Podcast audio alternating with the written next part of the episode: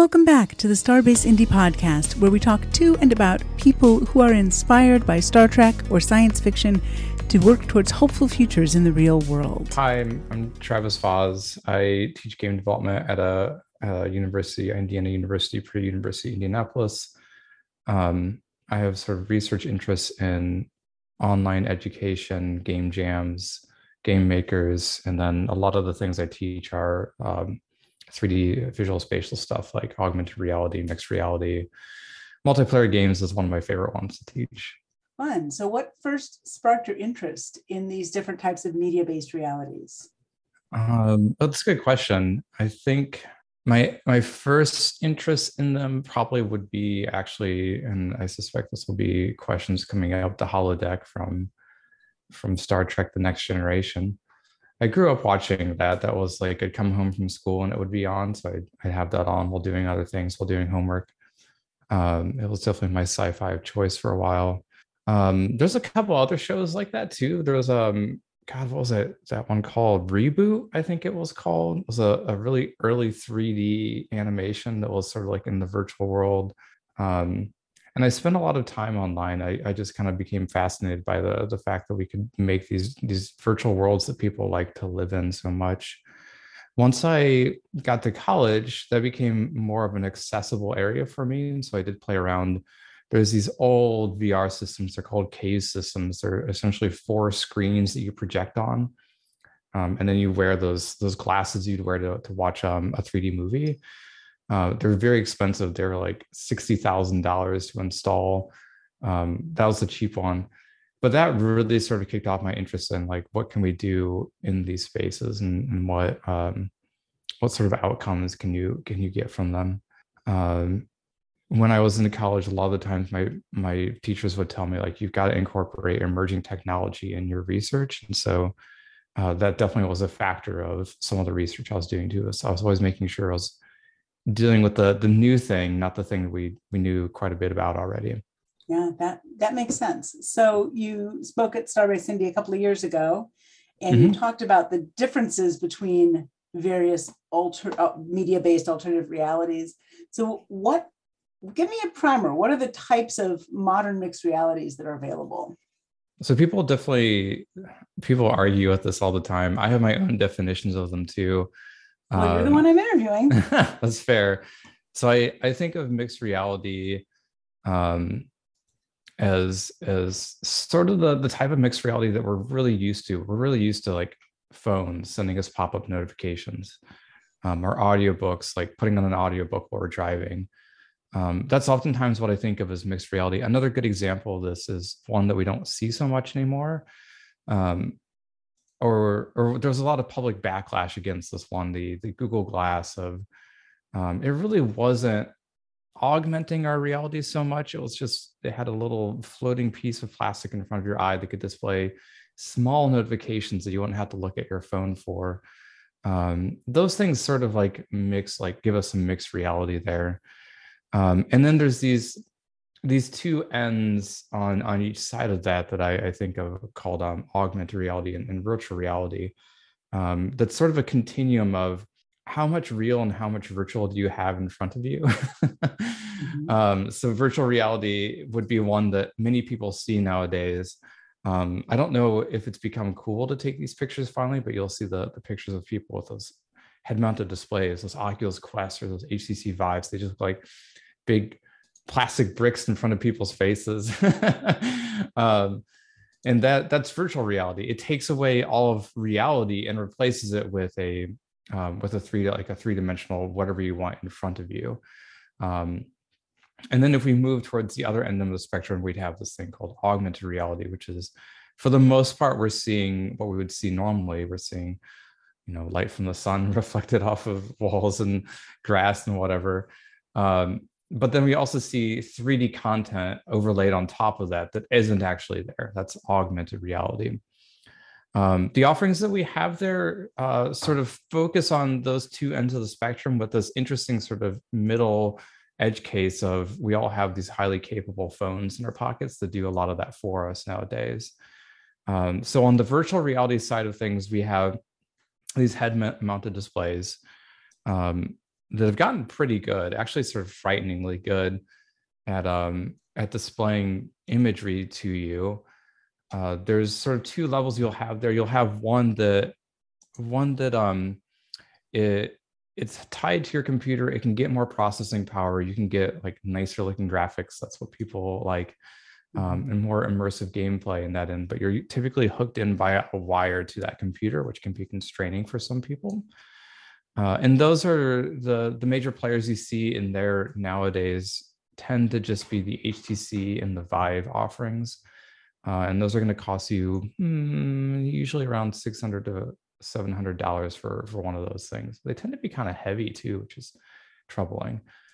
Um, there's another offering in that field as well, which is coming from Facebook, Meta, the the HTC and ITC, the the Meta Quest, which are these these lighter um, headsets that you put onto your onto your your head, um, but they're not hooked into anything. So all the processing happens inside of the headset itself.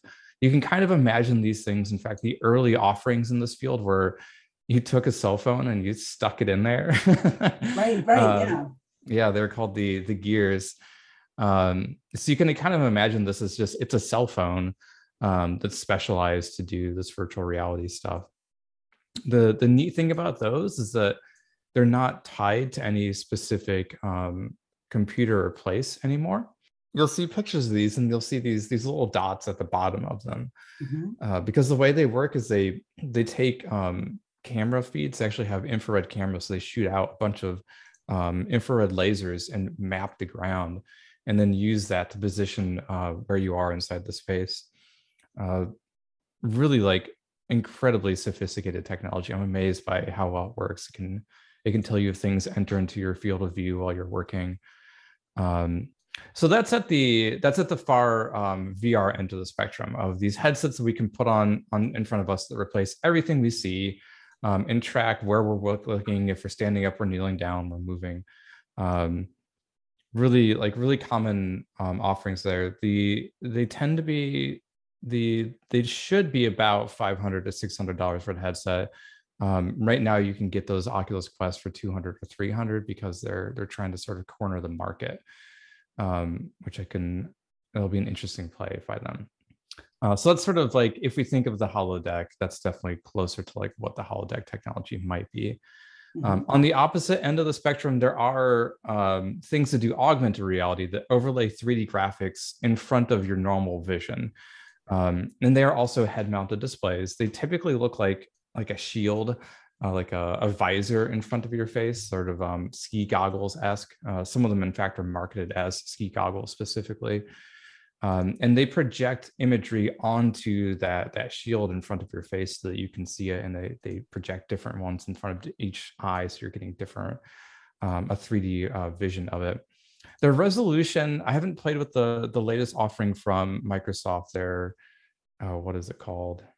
Wow, oh, the HoloLens, the HoloLens 2. I haven't played with that one, but the resolution is really small. You have to like be looking directly at the thing to be able to see it. Um, there's no peripheral vision in these. In fact, if you look away even just a bit, you no longer see that 3D. Um, but the same capabilities as I talked about with the Quest, it can map the 3D space, actually remembers the space. So if you take it off and then put it back on later, it remembers exactly where you're at and positions all the things in your space again where you're supposed to be. Um, and that will overlay 3D content. It looks very much like a hologram, like Star Wars s sort of blue and shimmering in front of you. Um, doesn't actually shimmer, but can can get that feeling. Um, there's a does few offerings. What's that? does it ask for help and say that you are attending help? Um, I'd be surprised if no one has has programmed like an assistant like that. They might have like a Cortana for that now. Actually, um, I could definitely see that. Yeah. Um, so Microsoft HoloLens is the the big player in that area. There's a few others. Um, Vuzix, I believe, is another one that makes uh, a shield like that. Um, and you'll see offerings like this too in in sort of the military fields. You'll see like the the the warrior of the future has this like HM this head mounted display in front of them um, that is overlaying graphics for them to see. So it's um, there's some other offerings that are not publicly available, but you can get if you're you're military oriented or you're in some some sort of corporate settings that that use those as well. Um, in between those two, there is augmented reality from our cell phones, which is becoming perhaps the most accessible one that we have. Uh, it just doesn't work sort of the way we'd want it to, and that you have to hold up your cell phone to look at it. But many of our cell phones have, um, you know, modern cell phones. You look at the back of them, there's like a, it looks like a bug. It's actually kind of frightening because there's a, an array of cameras. Um, there's one camera that's just an IR. There's one camera that's a telephoto. There's one camera that's your normal camera. Um, you can have up to like five cameras on the back of those phones. Um, and those things allow you to 3D map your environment, just like the Oculus Quest would. Um, and so both your, your Apple and your Android offerings have uh, this capability of pointing a phone at something, mapping it, and then placing 3D content within your space or um, replacing that space entirely with a, a virtual space.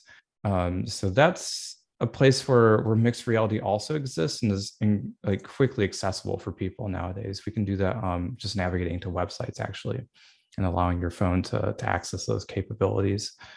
Um, major use case, like whenever people talk about it and think about this, the the words that come to mind is Pokemon Go. right, um, yeah. right, Pokemon Go uh, if you enable AR mode in Pokemon Go, it says point your device at the floor and you click on the floor and then a Pokemon appears that they're the right size uh, that Pokemon should be and you can walk around it. Um, that's exactly like many modern phones have that technology of knowing where you are in space um, and being able to position things on the ground to allow you to, to walk around it or um, against ceilings as well, really common. And then once you know that position in space, you can technically recreate an entire 3D scene around that space. It just might not be as interesting as having a head mounted display on.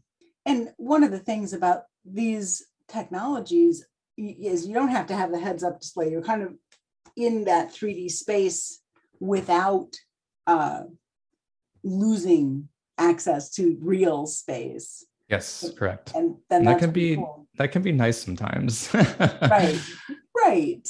You wouldn't want to wear an Oculus out in the world. You'd get run over by a car. Correct. Yeah. the Oculus has um, so like when you put it on, you'll see that that grayscale image um, of your your space, which is mm-hmm. really cool. It's called the pass-through camera. Um, and they're beginning to enable capabilities for developers to use that pass-through camera um, and make like not the world's best augmented reality, but like a grayscale augmented reality. We're we're working on some of those things um, with some surgeons here at IUPUI, where we're going to do some um, pass through sort of surgery assistance using the Oculus Quest. It's a, a learning device. Oh, very cool. So how would that, so you're going to be looking in a real body and the Oculus is going to help the the learning surgeon map exactly what they're looking at. It's um it's specifically for teaching intubation, which is an incredibly oh, sure. difficult thing to do. Uh, we're actually doing two parts of it. We're, we're constructing a, a mannequin, not a, a, real one for this, this one, that's going to be augmented with um, sensors. And then the sensor data will be piped over to this Oculus Quest. So if you, if you, you intubate incorrectly, you'll get live visual feedback on where you're doing it wrong.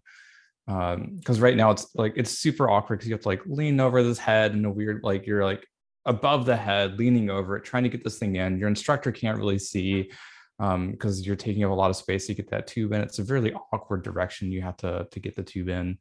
Um, so we're we're gonna take all that and like so they can still see what they're doing, but they can also see this live visualization of uh, where they're applying pressure that they should not be applying pressure while doing it.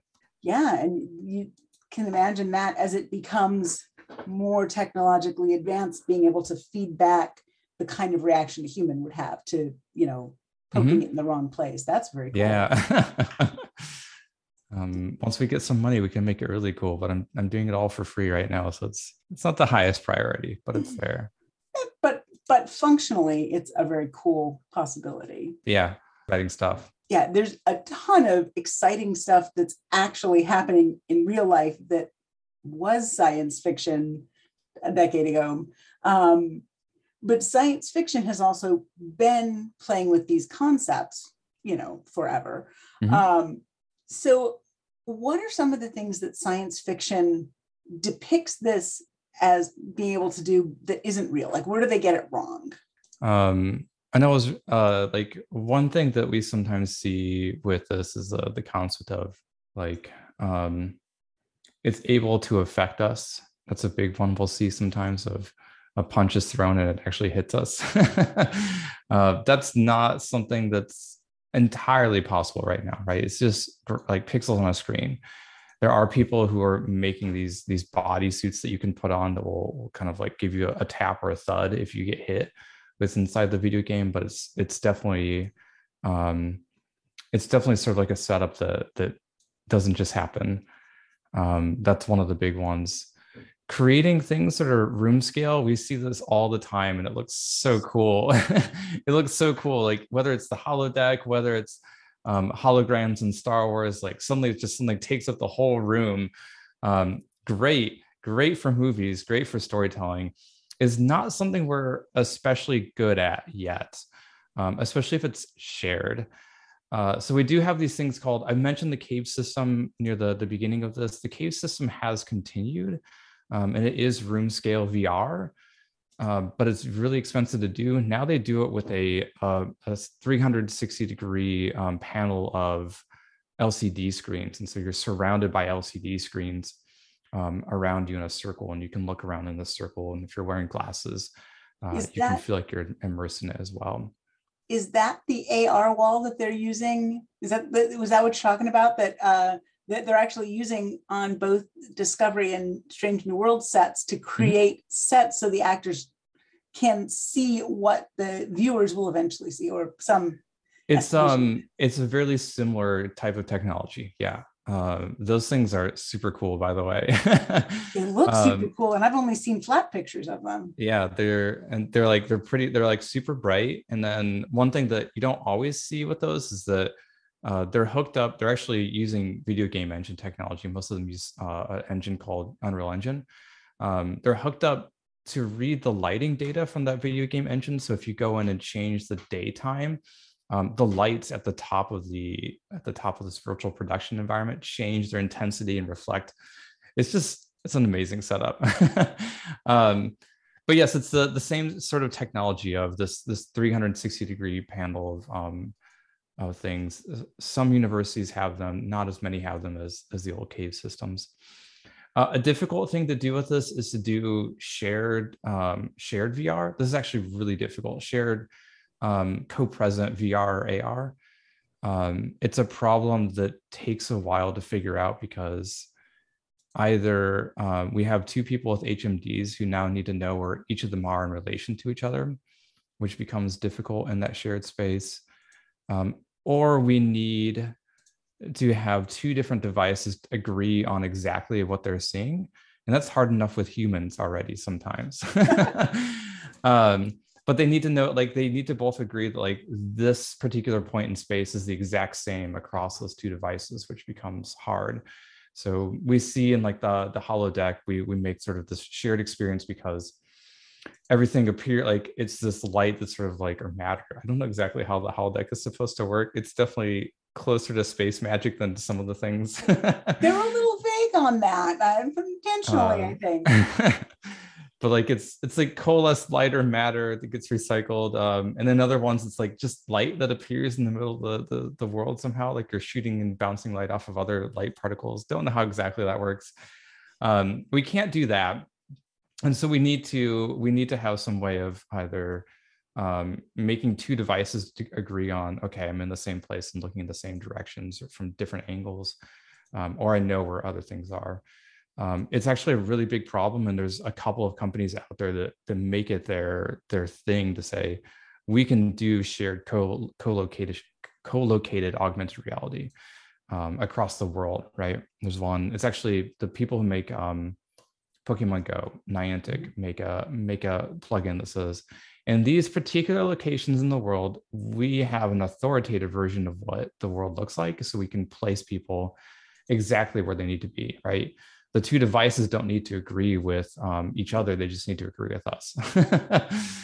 um, so that's a big one. Is is sort of co-located AR and VR can is difficult, and it makes we our science fiction makes it really easy to do or seem really easy to do now some of those uh, like holograms that um, i don't know if you have watched star trek discovery but they have essentially the the hologram person sort of is just looks like they're just standing in front of the the character mm-hmm. and i have seen video of that as a as a like a teleconference system. Is that not something that is very expensive but kind of exists? Oh so like, cisco was doing that like a decade ago. Standing in front of them like on a screen or like looks like well, they're almost present? Like on a stage but they look like they're in three dimensions. Uh, okay. Um that is possible. That is doable yes so it how, how a, come that's doable? Like, how does that work? If I've got it looks like just a 3D person in the middle of the room or the middle of the stage. It's um, it's an interesting trick of the. I don't know exactly the setup here, but there are a couple mm-hmm. ways that if you have, and it is a like an interesting trick of the eye. So there's one. Have you ever gotten those um, those they're like cards or what are they called? They're called holograms. Yeah, those hologram mm-hmm. cards, right? Yeah. You can fold them back and forth, and it's because they have multiple different images that are reflected by prisms. Mm-hmm. Um, that's one way that that you can do it. You need a very particular um, display um, that's reflecting via prisms, um, different different angles. And there's a company that makes that that, that makes like a little cube um, that allows you to sort of walk around it and see different parts of it. But we can't you can't project beyond that cube. That's not mm-hmm. possible, nor can you walk into the cube. It's a piece of plastic. um, so that's doable. Sometimes you can like you can trick the eye in that way. I've seen other displays that do something that looks like looks like it's 3D, but it's actually like a really quickly spinning display. This one's I mean, you figured out as you figured out, like they they get a light and they they spin it around in 3D space really fast um, and they turn the light on and off in, in different places. And so you see it looks like a three dimensional object, but it's actually just a 2D plane spinning around really fast. Um, so that's another way you could get these, these holograms on there as well. So that is, um, those sorts of things are possible, but just making making something out of nothing is not something that we're doing. We always need some sort of medium um, to project into. Uh, I'm not on the, the forefront of this. I do remember seeing that there was some research, and I either dreamt this or it's real, that some people were learning how to like bounce light off of light. I think that was what I was understanding. Um, and that would get us closer to, to the sci-fi uh, sort of holograms that we're looking for. Um, I have no clue how you how you would do that without destroying people's eyeballs if they walk into the, the wrong place. Um, but, that's just an acceptable risk. maybe.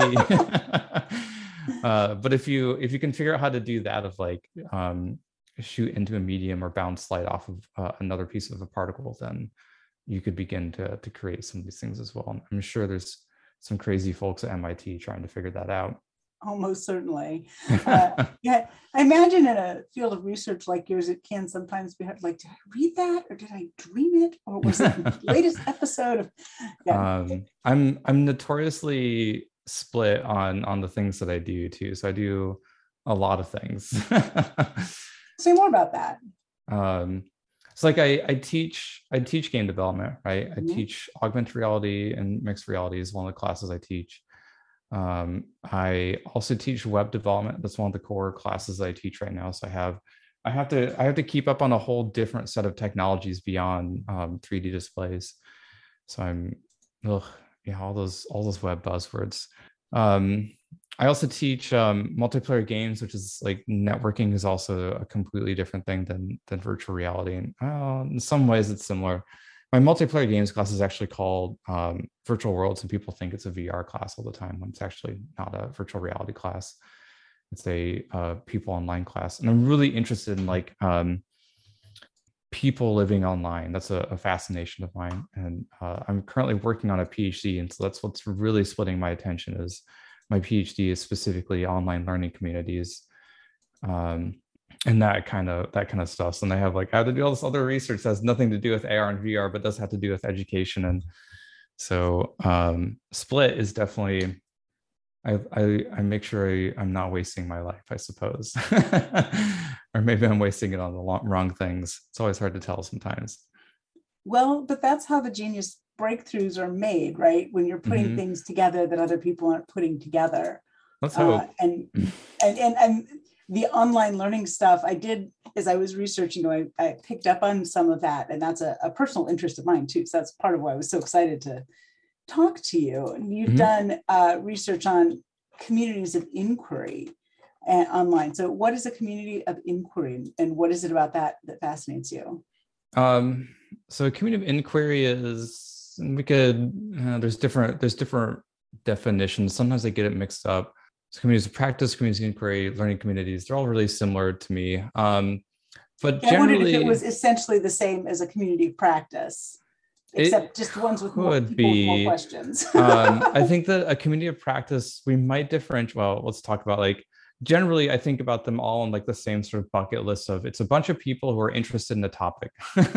Yeah, uh, and they're they're all trying to get better at that topic or continue the practice of whatever that thing might be. Mm-hmm. um, a community of inquiry in particular is probably closer to a scientific community of a bunch of people who are actually trying to deepen their knowledge about a subject and not just continue the practice but rather um, develop the practice further or um, develop new knowledge develop new insights uh, so that's one of the areas that I'm interested in. I still am interested in them. Um, probably my research leans a little bit closer to to um, learning communities in particular. Um, I have published on some stuff about learning uh, communities of practice. It's a it's a framework I use for analyzing um, people who are, are learning online, specifically like live streaming themselves while, programming was was a publication I I sort of used communities of practice as a foundational concept.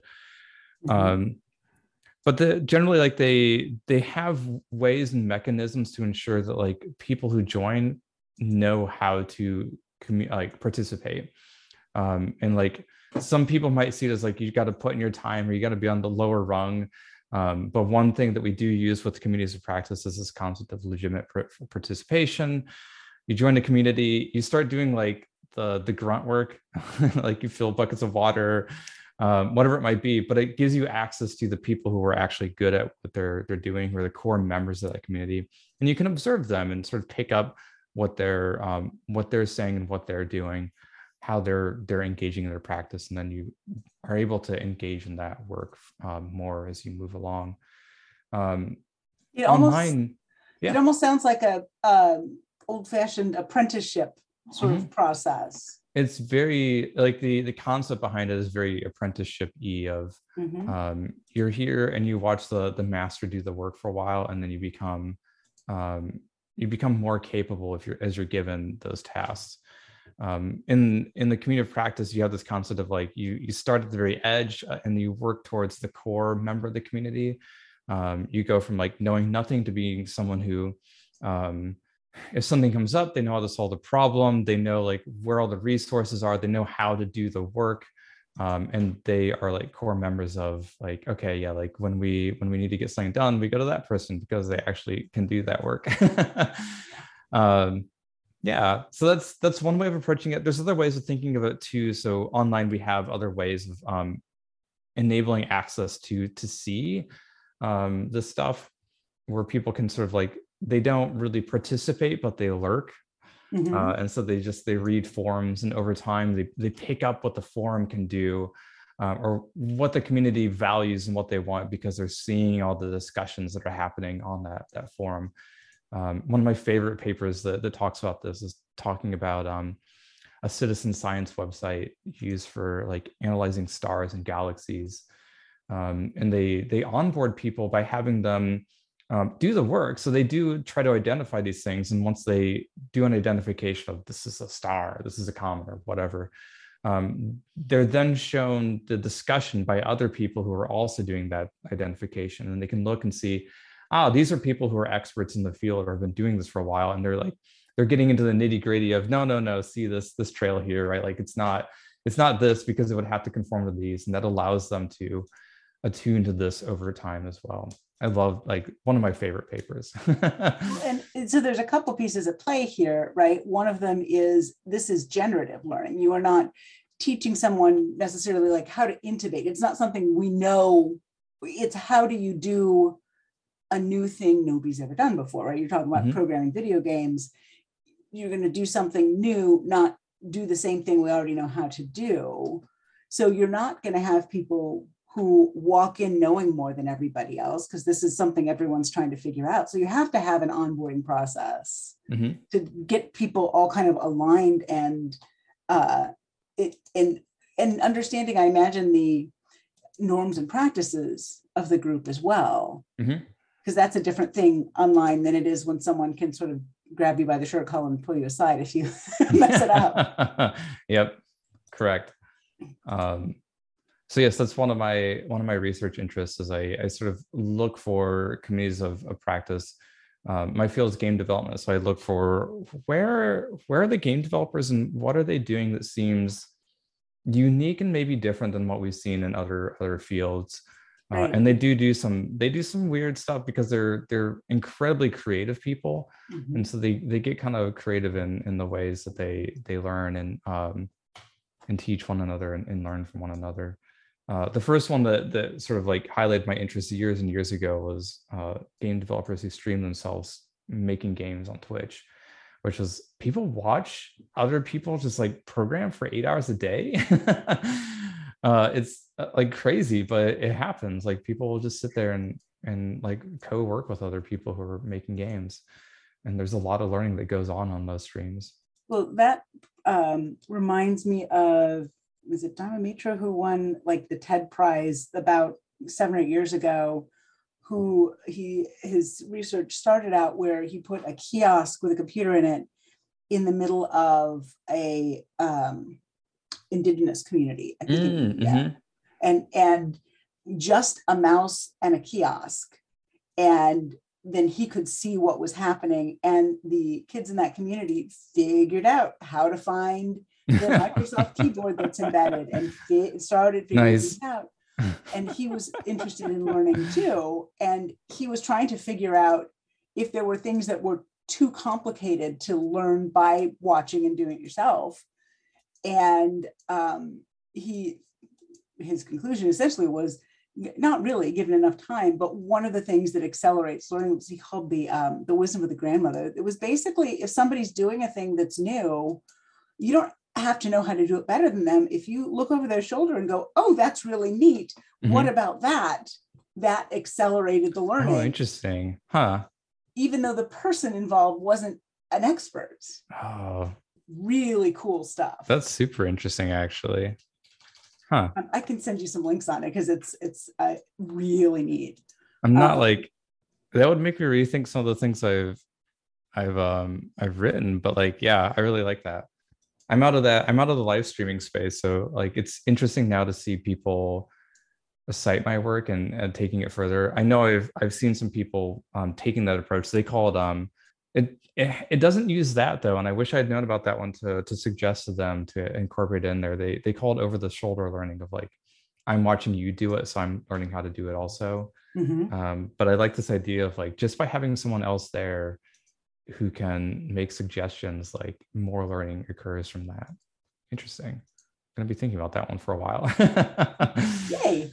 Um, um, i suppose i should go back to talking about star trek and science fiction not just talk about learning the whole time. Um, so the um, virtual reality games or augmented reality games showed up in star trek the next generation uh, in the episode the game. And in the episode the game is essentially evil right? The mm-hmm. game is um psych- psychotropically addictive and takes over the whole crew. And it was given to uh, i think Riker on uh, by somebody who wanted to you know take over the federation. Well the game that they depict now exists. It's created using the hololens and a biosensor. Mm-hmm. so how, have we seen you know games that can be used for nefarious purposes? And how do we know that putting the oculus on isn't going to lead to us you know being assimilated by the Borg um i think that's a i think that show was was a really interesting one. Um it's interesting because like the psychotropically addictive part of it clearly the writers were thinking about how games can already be fairly addictive to people. Mm-hmm and they're designed um, to be right. Mm-hmm. Intermittent so reward is how you, is how you hook somebody. Yep. Um, so like say like games already sort of have that to an extent. Some people are more susceptible to it than others. Um, and like have to watch out for that and really be careful about it. There are games that are designed specifically to capitalize on that as well. There's a whole genre of games that are built around that. They're called gotcha games. Um, sort of like gacha, G A T C H A, um, which is uh, short for gashapon. It's a Japanese sort of like um, vending machine. Like you go and you put a quarter in, you turn the you turn the the thing. We have this in America too and like a toy will pop out. oh, so you don't you don't you're not assured of getting the toy that you want, but if you keep putting money in there, your chance of getting the thing that you want is higher.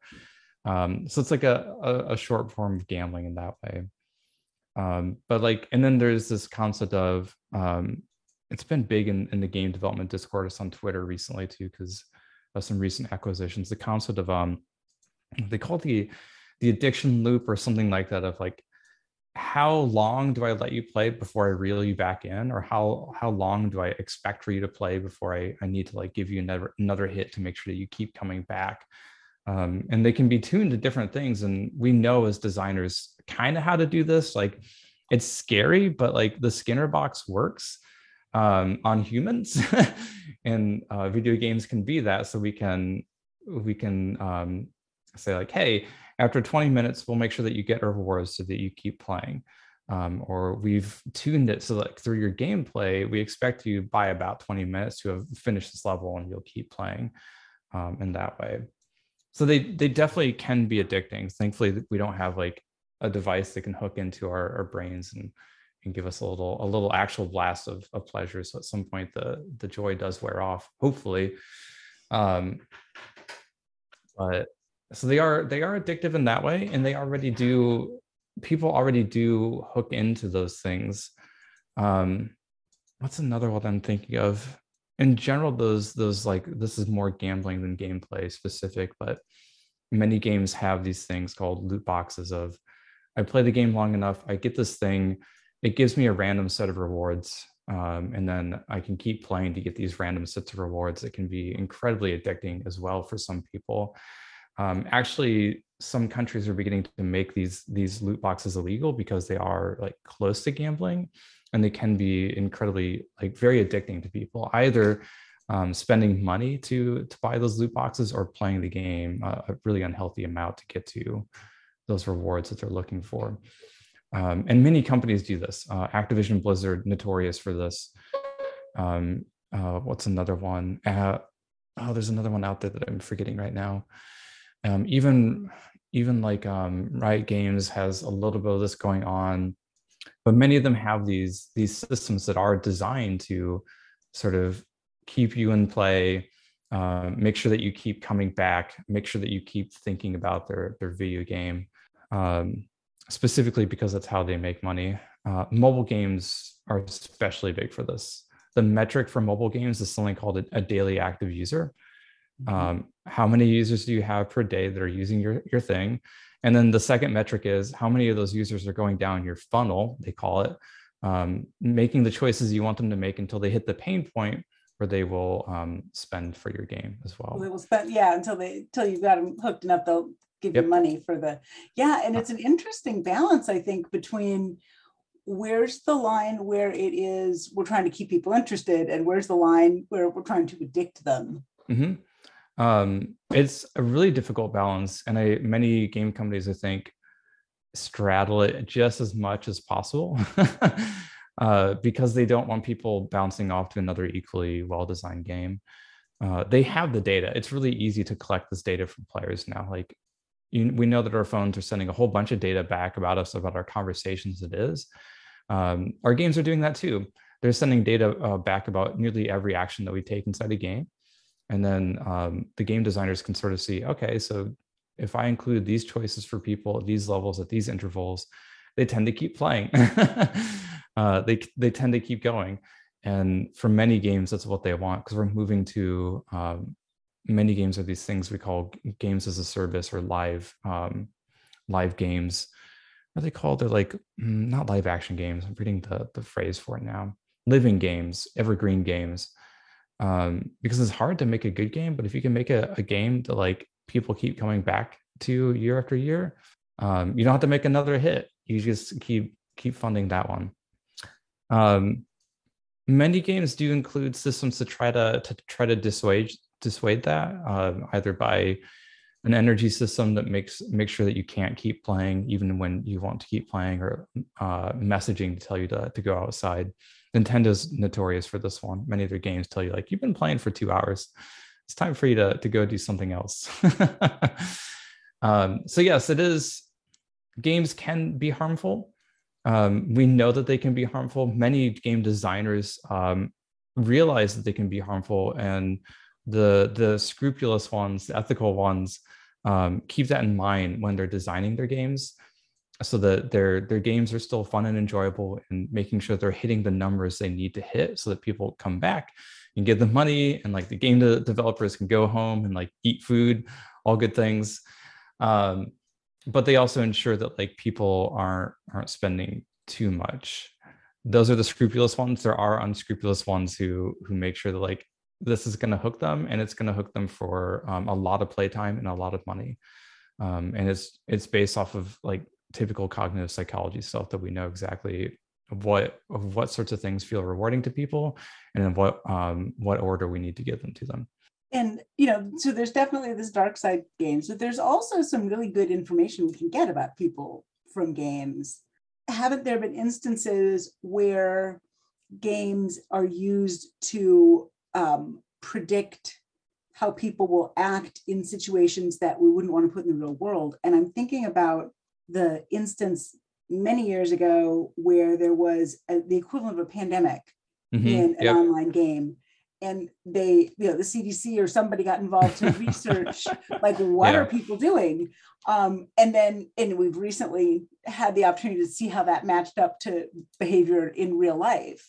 Yeah. Um, interestingly enough, the way that that, that online pandemic occurred uh, was a bunch of people griefing. Uh, they were they were intentionally causing harm, which really does seem like it might match up to real life. um, mm-hmm. So that that instance was the the the phage uh, in in World of Warcraft. This was years ago. Um, people were able to they get this this um, attribute uh, added to their character and it's only it only meant to happen inside of a boss battle, but they found a way to get out of the boss battle with that attached to them and go to like city centers and it it sticks on you for a little while and then it kills you and it moves on to other people nearby and just sort of blossoms out from there. And it can kill people like it can destroy entire towns really fast that way. Um, so a bunch of people figured out how to do that and they started griefing their griefing their their um, their servers with that it was later patched and um, Blizzard like made sure that that couldn't happen anymore, which was good. Uh, but it did give some people some data to look at to analyze. Um, the fun thing was a bunch of researchers like, oh, this is really interesting. Can you do this for us again, Blizzard? And like, no, we are not going to specifically allow people to grief our entire server just so you can get some some um, health data. Uh, but yes, it is. We see that there um, games have all sorts of, of great outcomes. There, there was a game made by Indiana University years ago that was also an MMO that was meant to be a, a sort of educational space. It was um, based off the works of Shakespeare, of all things. They're kind of silly folks down there. I think it's still running. I don't think it's really active, but you could log into it and like learn a whole bunch of stuff about Shakespeare by by going through this MMO. Um, I find sort of modern games are interesting too so we still have MMOs. We've got like that World of Warcraft was a real classic sort of addictive space because um like the grind like the grind like it takes a lot of time to accomplish things in those games. And then uh like you have your friends there. And so you like it just it winds up being almost like another life that you're living. Mm-hmm. uh, so we still have mmos second like life? that. what's that? Second life is a big one.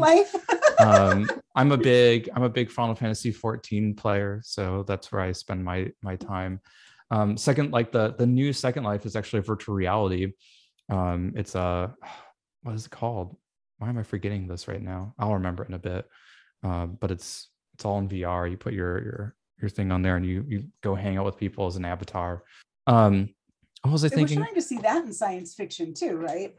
That that people have. I'm trying to think of exactly where I've seen it. A little bit in Upload, um, certainly the Scalzi books, uh, Head On and Lock In, and those have that that piece. So we're starting to see that show up in, in or we've seen it show up in fiction for a long time, but now we're mm-hmm. starting to see it. Now you can actually go do it, right?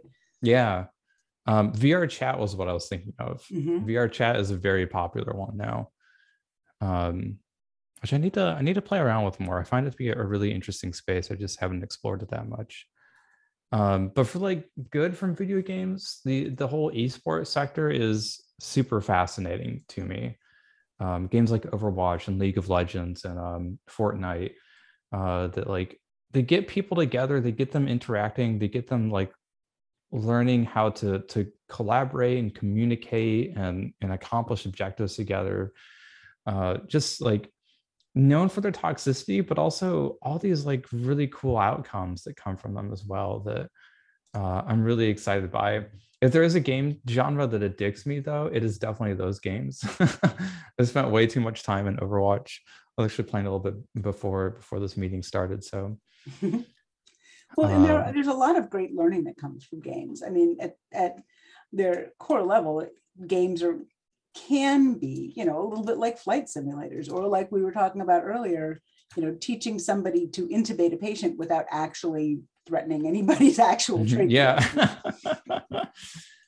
And super cool. There, and there is that whole uh, area of serious games where they've been designed to do that, right? Mhm. So training you know, training simulations. Yeah. yeah, we get a lot of uh, information about the dark side of games, but there's definitely that power can be used for good and not necessarily for evil. I think there's there's probably more good than evil too. Mhm. the the evil comes only when when people want money. But I most of my friends who I knew in the, the games industry are like actively working to make it a, a better, more positive place. And I, I think they're having really good impact too. Yeah, that's fantastic. So, what are you working on now? Um, I'm working on game jams specifically and sort of hackathons in a in a broader context. I'm interested in um, the factors that contribute to people working on the projects they start in hackathons and game jams, um, and actually finishing those projects later on. So cool, I, I made this thing, and then I actually go on to actually release it as a full project, or I um, or I at least like make sure it's not completely or I put in more effort on it. I might even not even release as a full project, but it sees more effort after the end of the event. Because oftentimes during these hackathons and game jams, like cool, 48 hours, I made a thing, I never touch it again. It just sits there and languishes. and for game jams, sometimes that's fine, actually. Um, and sometimes it's not fine because the people who attended state directly, I want to finish this game and I want to release it, and they don't. So something's going wrong in the game jam or the connection between the game jam and the community, the the short circuits that continuation process. And I want to um, address that. Uh, for hackathons, it becomes even bigger because many hackathons they have like this civic goal of hackathons for climate change and hackathons for um, the crappy roads in Indianapolis, whatever it might be. Mhm. Um, and those really need to see continued effort. Like your 48 hours is great. You get a prototype out there, but like that prototype means nothing if it doesn't get carried forward into the community. Uh, so I, I'm doing some work in there. I'm approaching it as a a learning problem specifically of a, a problem that they're not attuning to long-term community resources they need to attune to. Um, and I'm approaching it from a, a sociocultural learning standpoint, saying, cool, uh, you're definitely picking up skills, but you're not picking up the capability to participate in these communities at, after the end of the event. Um, in the, the learning science field, we have this concept of um, transfer of learning of I learned it in the classroom and then I, I used it at Steak 'n Shake or wherever it might be. Um, right. I learned how to how to do circumferences and make hamburgers. Uh, and maybe that's not the best learning outcome, but I like to think of weird places where you wouldn't expect the learning to apply. So I'm also thinking of as a, as a problem of transfer of like I started developing these skills and I couldn't see where to apply those skills in the future. So I just stopped applying them when the, the end of the event came.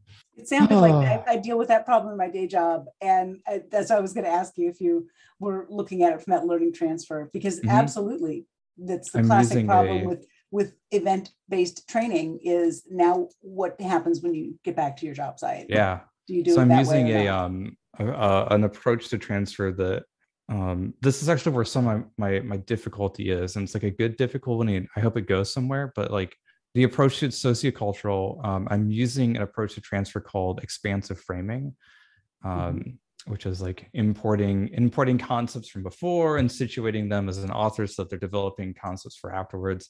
But for 48 hours during a game jam or hackathon to like hit all the notes needed for expansive framing is incredibly difficult. Um, I'm designing a tool right now that sort of tries to bridge between what needs to happen in a hackathon or game jam with um, what what you need to have expansive framing, and it's it's nasty and it's kind of fun. Um, I got kind of annoyed with it. I just started writing a paper instead, but now I'm getting annoyed with the paper, so I, I might go back to that design work. But the the goal for that is I'm going to to design that, develop a, a bridging theory of like, okay, here's a way to apply expansive framing in hackathons. Um, and then I'm going to deploy it later on this year and actually test it in an online game jam. Um, it's specifically designing a tool. So I'm also developing this this bot that will be used in an, an online game jam. So hopefully, um, my committee didn't say no. So I'm, I'm a PhD step. candidate. Like as long as I do all the things I said I did and write about it, uh, they they can't stop me anymore. they have to give me the degree. um, it's just going to take some time. But yes, that's what I'm that's what I'm working on currently and then I don't know where I'm going to go with that. Like it's a my my plan is about two more years on that. So I have a faculty position right now. I'm a full time teacher.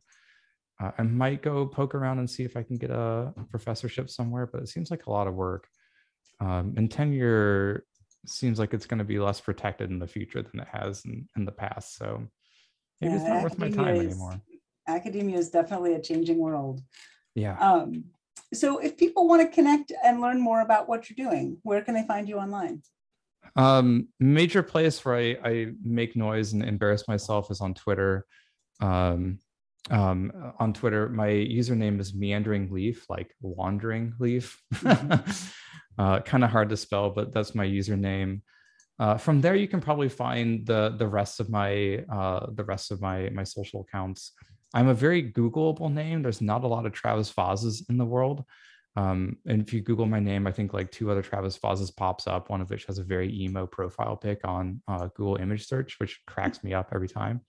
But if you Google my name, Travis, um, F A A S, you will find uh, my Twitter, my Google Scholar page, my, my IUPUI um, uh, Scholar page, whatever that is, uh, faculty page, all sorts of other weird random things. My my Amazon author profile page. Um, yeah, yeah. So you can find all those things because there's not a lot of Travis Faases in the world, and I'm I'm excessively online.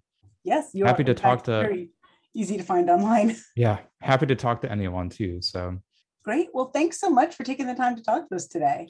Yeah, I hope it was enjoyable. I enjoyed the heck out of it. Hopefully, listeners will too. Great. Thanks for listening to the Starbase Indy podcast. To find more information about our live event this November, check us out at starbaseindy.org or on Facebook, Twitter, or Instagram. See you on the Starbase.